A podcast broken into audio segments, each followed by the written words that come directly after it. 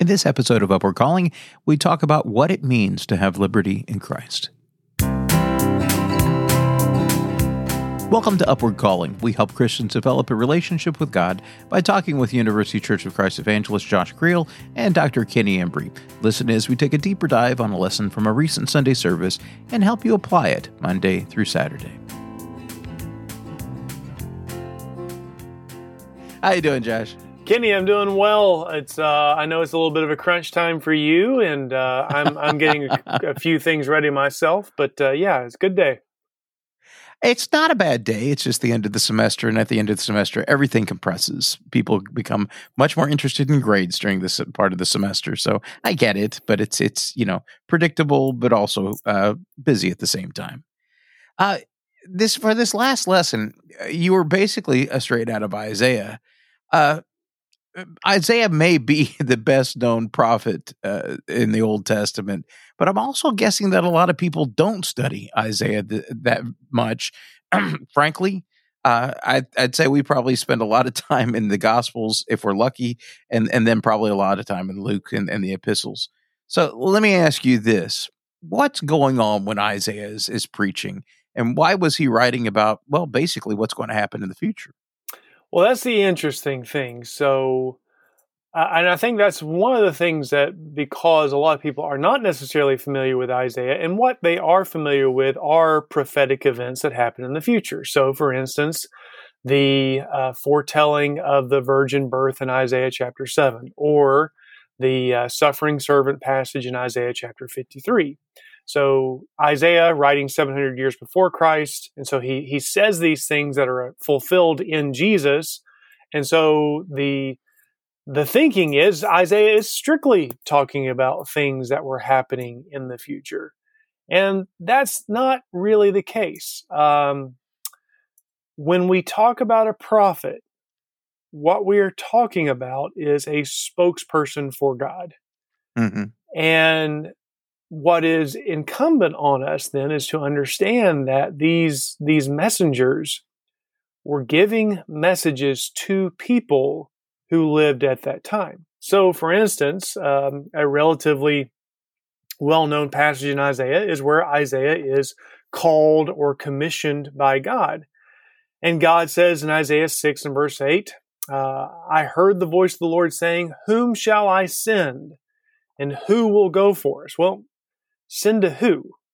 Mm-hmm. Send to us 2,000 years in the future to tell us about some things that were going to happen? no. God's saying, Who am I going to send to my people right now who are rebelling against me?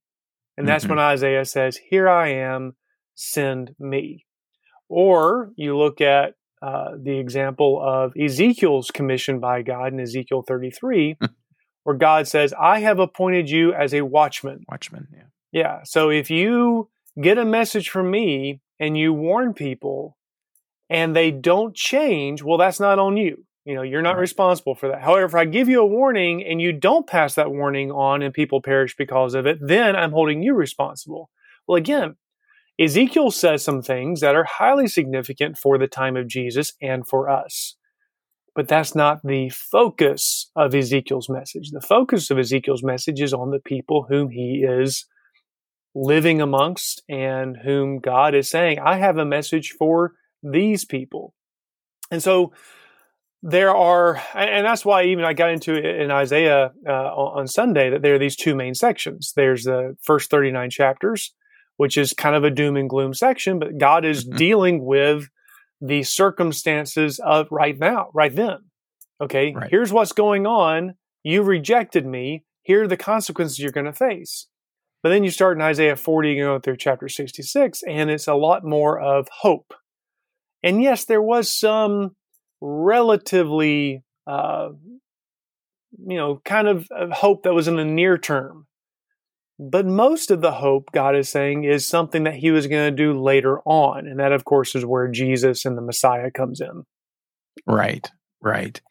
Uh, Isaiah is one of the major prophets is what what we call them. They're the, the only reason we call them major prophets is they're the longer ones. They, they are the, the, they are the books you talked about Ezekiel as well. And yeah, and I can just people, picture Amos up in heaven going, "Guys, come on!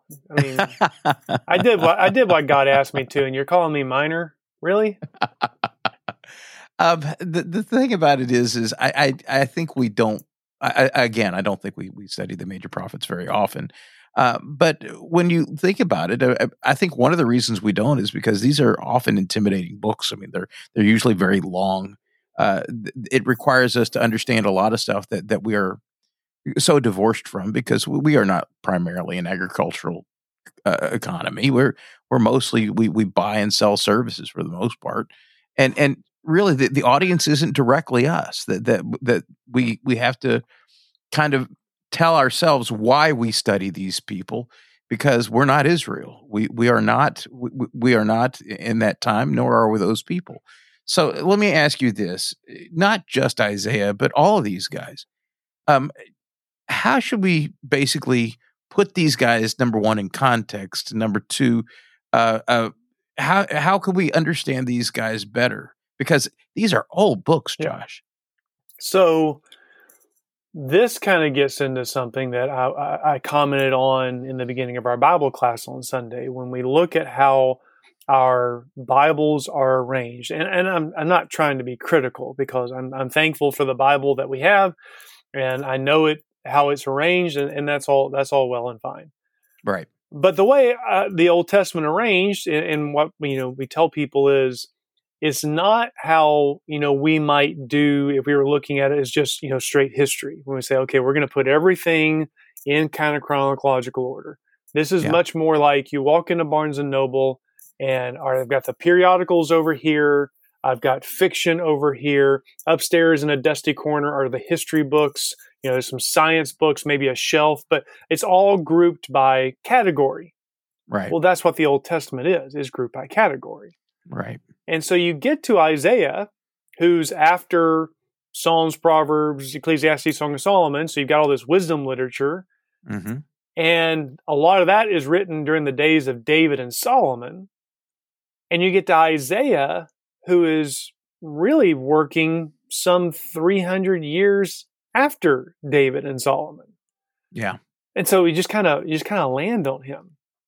So what I want to do when I teach is I want to try to incorporate Isaiah and these other prophets into the historical narrative where they fit. So, for instance, you consider uh, Isaiah chapter 1 and verse 1, which gives us the time frame, and it says, The vision of Isaiah, the son of Amoz, which he saw concerning Judah and Jerusalem in the days of Uzziah, Jotham, Ahaz, and Hezekiah, kings of Judah. Well, Thankfully, God has given us an historical record of what was going on during the days of those kings.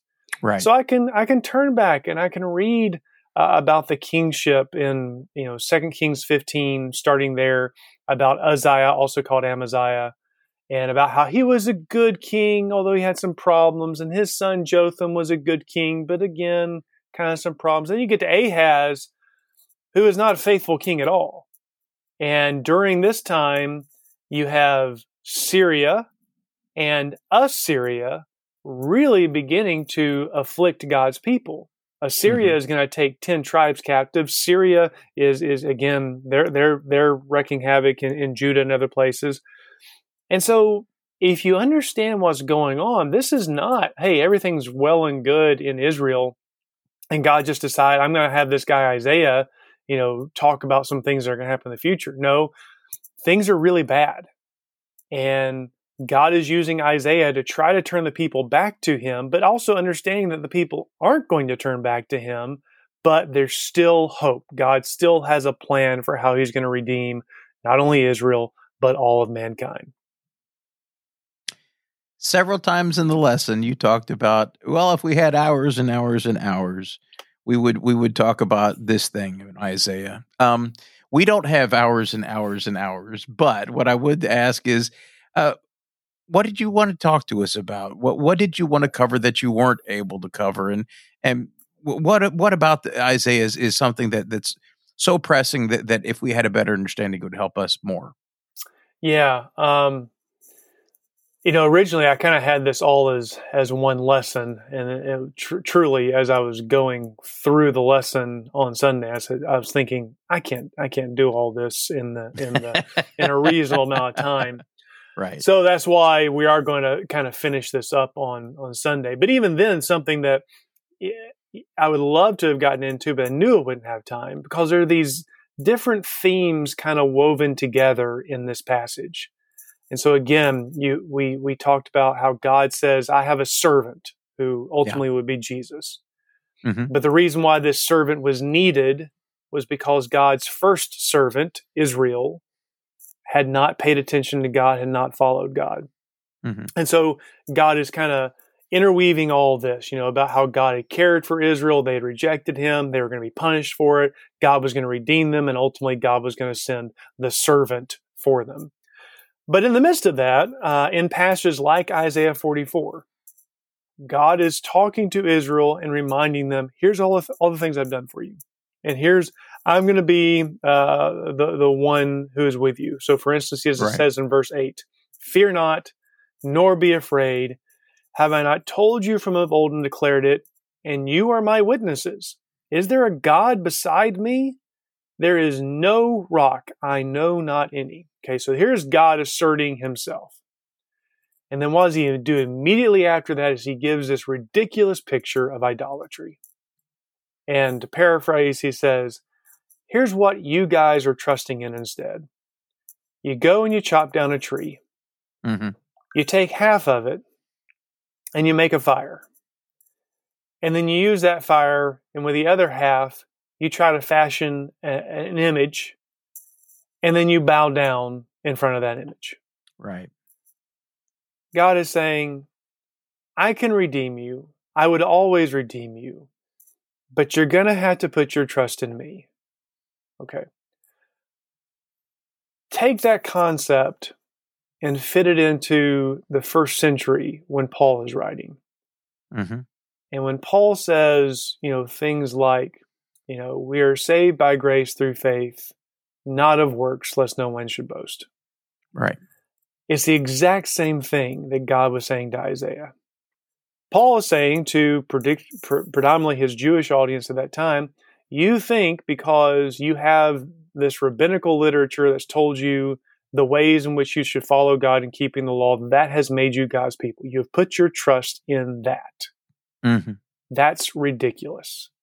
That is you taking what really at that time was, in essence, your man made laws and saying, This will save me. I'm telling you, God's grace, which is accessed through faith, is the only thing that will ever save you. yeah. exactly what God is saying to Isaiah. You right. think these things you construct will keep you and save you. And I'm saying, I'm the only thing you need. I tell you what, I mean, I can't believe the children of Israel were, were that big an idiot. I mean, thank goodness we've learned so much from. Uh, we're not anything like that, Josh. I mean, never. We we we do not have graven images, and and, and let's face it. I mean, we don't have the problems of idolatry that they had. Uh, well, I mean, I think I preached about an eight lesson series on that, or at least I I say it was eight. I've heard it's been as much as thirty five. no, um, I, I, think maybe you and even I have even commented on this. I, I'm I'm fascinated by John in his in his first epistle, First John, and while he has not spoken of idolatry at all because that's you know the the worship of idols was not something that was necessarily uh, afflicting the church of the first century. What John was warning about was philosophy mm-hmm. and how they had been taken captive by different philosophical winds. And so the very last thing that John says, my little children, beware of idols. Mm-hmm those Christians were not falling down to a golden image or a wooden image or any kind of image. But they can make an idol of their own thinking. and trust in that. We have the same problems. We have we we make an idol of our country. We make an idol of our jobs. We make an idol of the way we've always done it. We make an idol of the church we go to. We make an idol of all these different things, and all these things can and very well be good and blessings and right.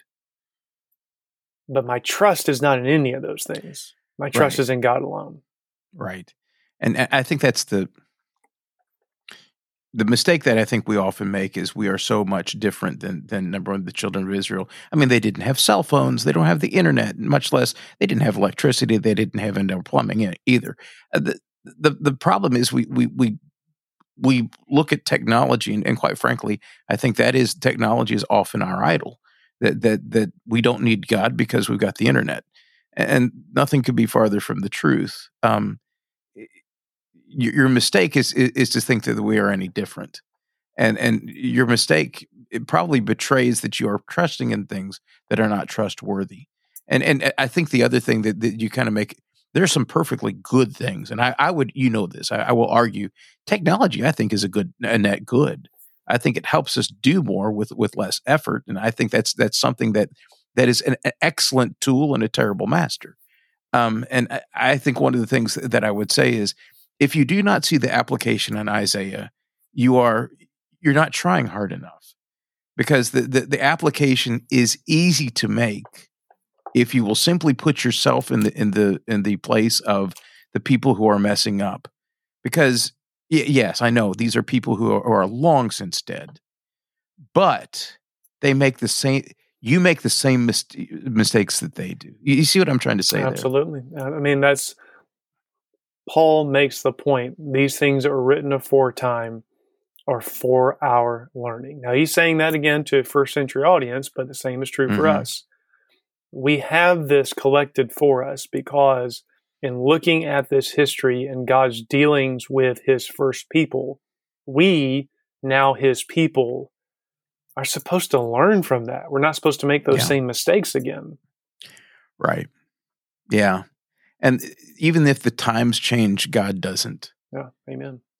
Um, you said that this was uh, a, a, sermon about liberty in Christ, and uh, you know, I, our country's founded on liberty. Josh, we know what liberty is. I mean, it means that we can do whatever we want to whenever we want to do it.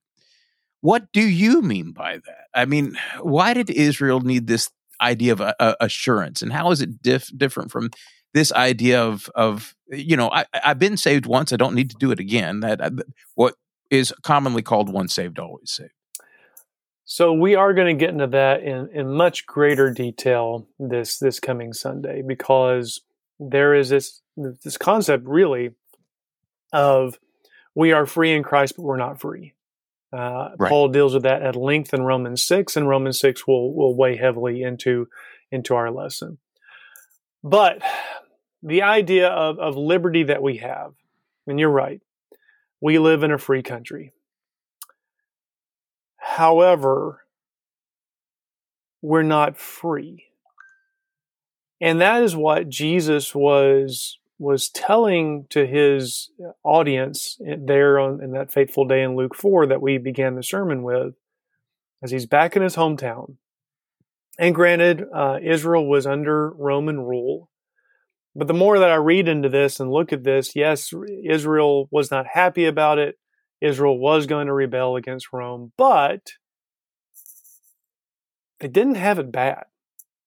I mean, uh, right. they they had a lot of benefits and blessings from being under Roman rule. It was, right. you know, the same way we might look at it. Yeah, there's there's maybe things that my government does that I don't like. Uh, there may be some some freedoms I wish I had that I that I don't have, but still blessed to live in this country.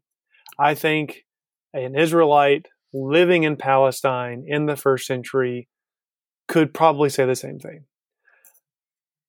They had been freed from bondage. But Christ is saying to them, Jesus was saying to them, you're not really free. You're still enslaved. And what they were enslaved to was sin. Mm-hmm. And that's why, you know, the, the concluding verse there in Isaiah 53, when he talks about how he bore our sins and he offered intercession. That's what Jesus says I've come to do. I've come to make the atoning sacrifice and I have come to make intercession. And that again, that's that's the the foundation of our assurance that Christ's act on our behalf was not a one-time thing. The fact is he continues to make intercession for us. So that is how we know we are free, even though we are not perfect, even though we transgress. But if we are following Christ, we are free. Mm-hmm. That does not, however, mean free to do whatever we want to do.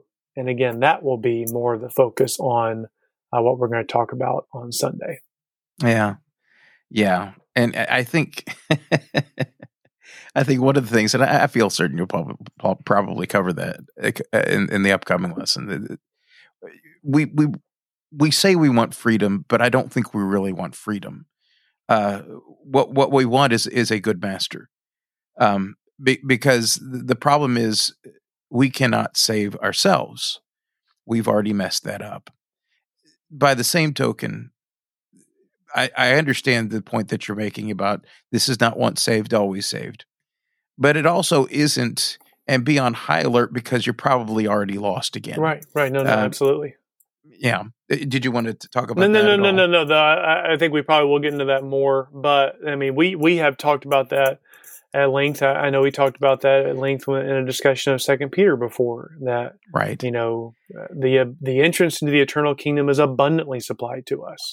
Right. We're not we're not getting in by the skin of our teeth. We're not going in and dropping out, going in, dropping out, going in, dropping out. That's that's not what Christianity is. Christianity is having the one sacrifice that ever needed to be made was made, and now the person who made that sacrifice continues to act on our behalf as our high priest. Right. Right. So, all right. So I, I, think we pretty well have a pretty good idea what you're going to be talking about next time. Unless... I think you do. okay. So I know that we'll have something to talk about next time. So I look forward to that conversation. Thank you, Kenny. Thanks for listening. If you'd like to get to know us more, you're welcome to watch a live stream service or join us in person at the University Church of Christ in Tampa, Florida. The sermon we referenced in this episode is in the show notes. We have all of our information at universitychurchofchrist.org. Until next time, God bless you in your walk with God.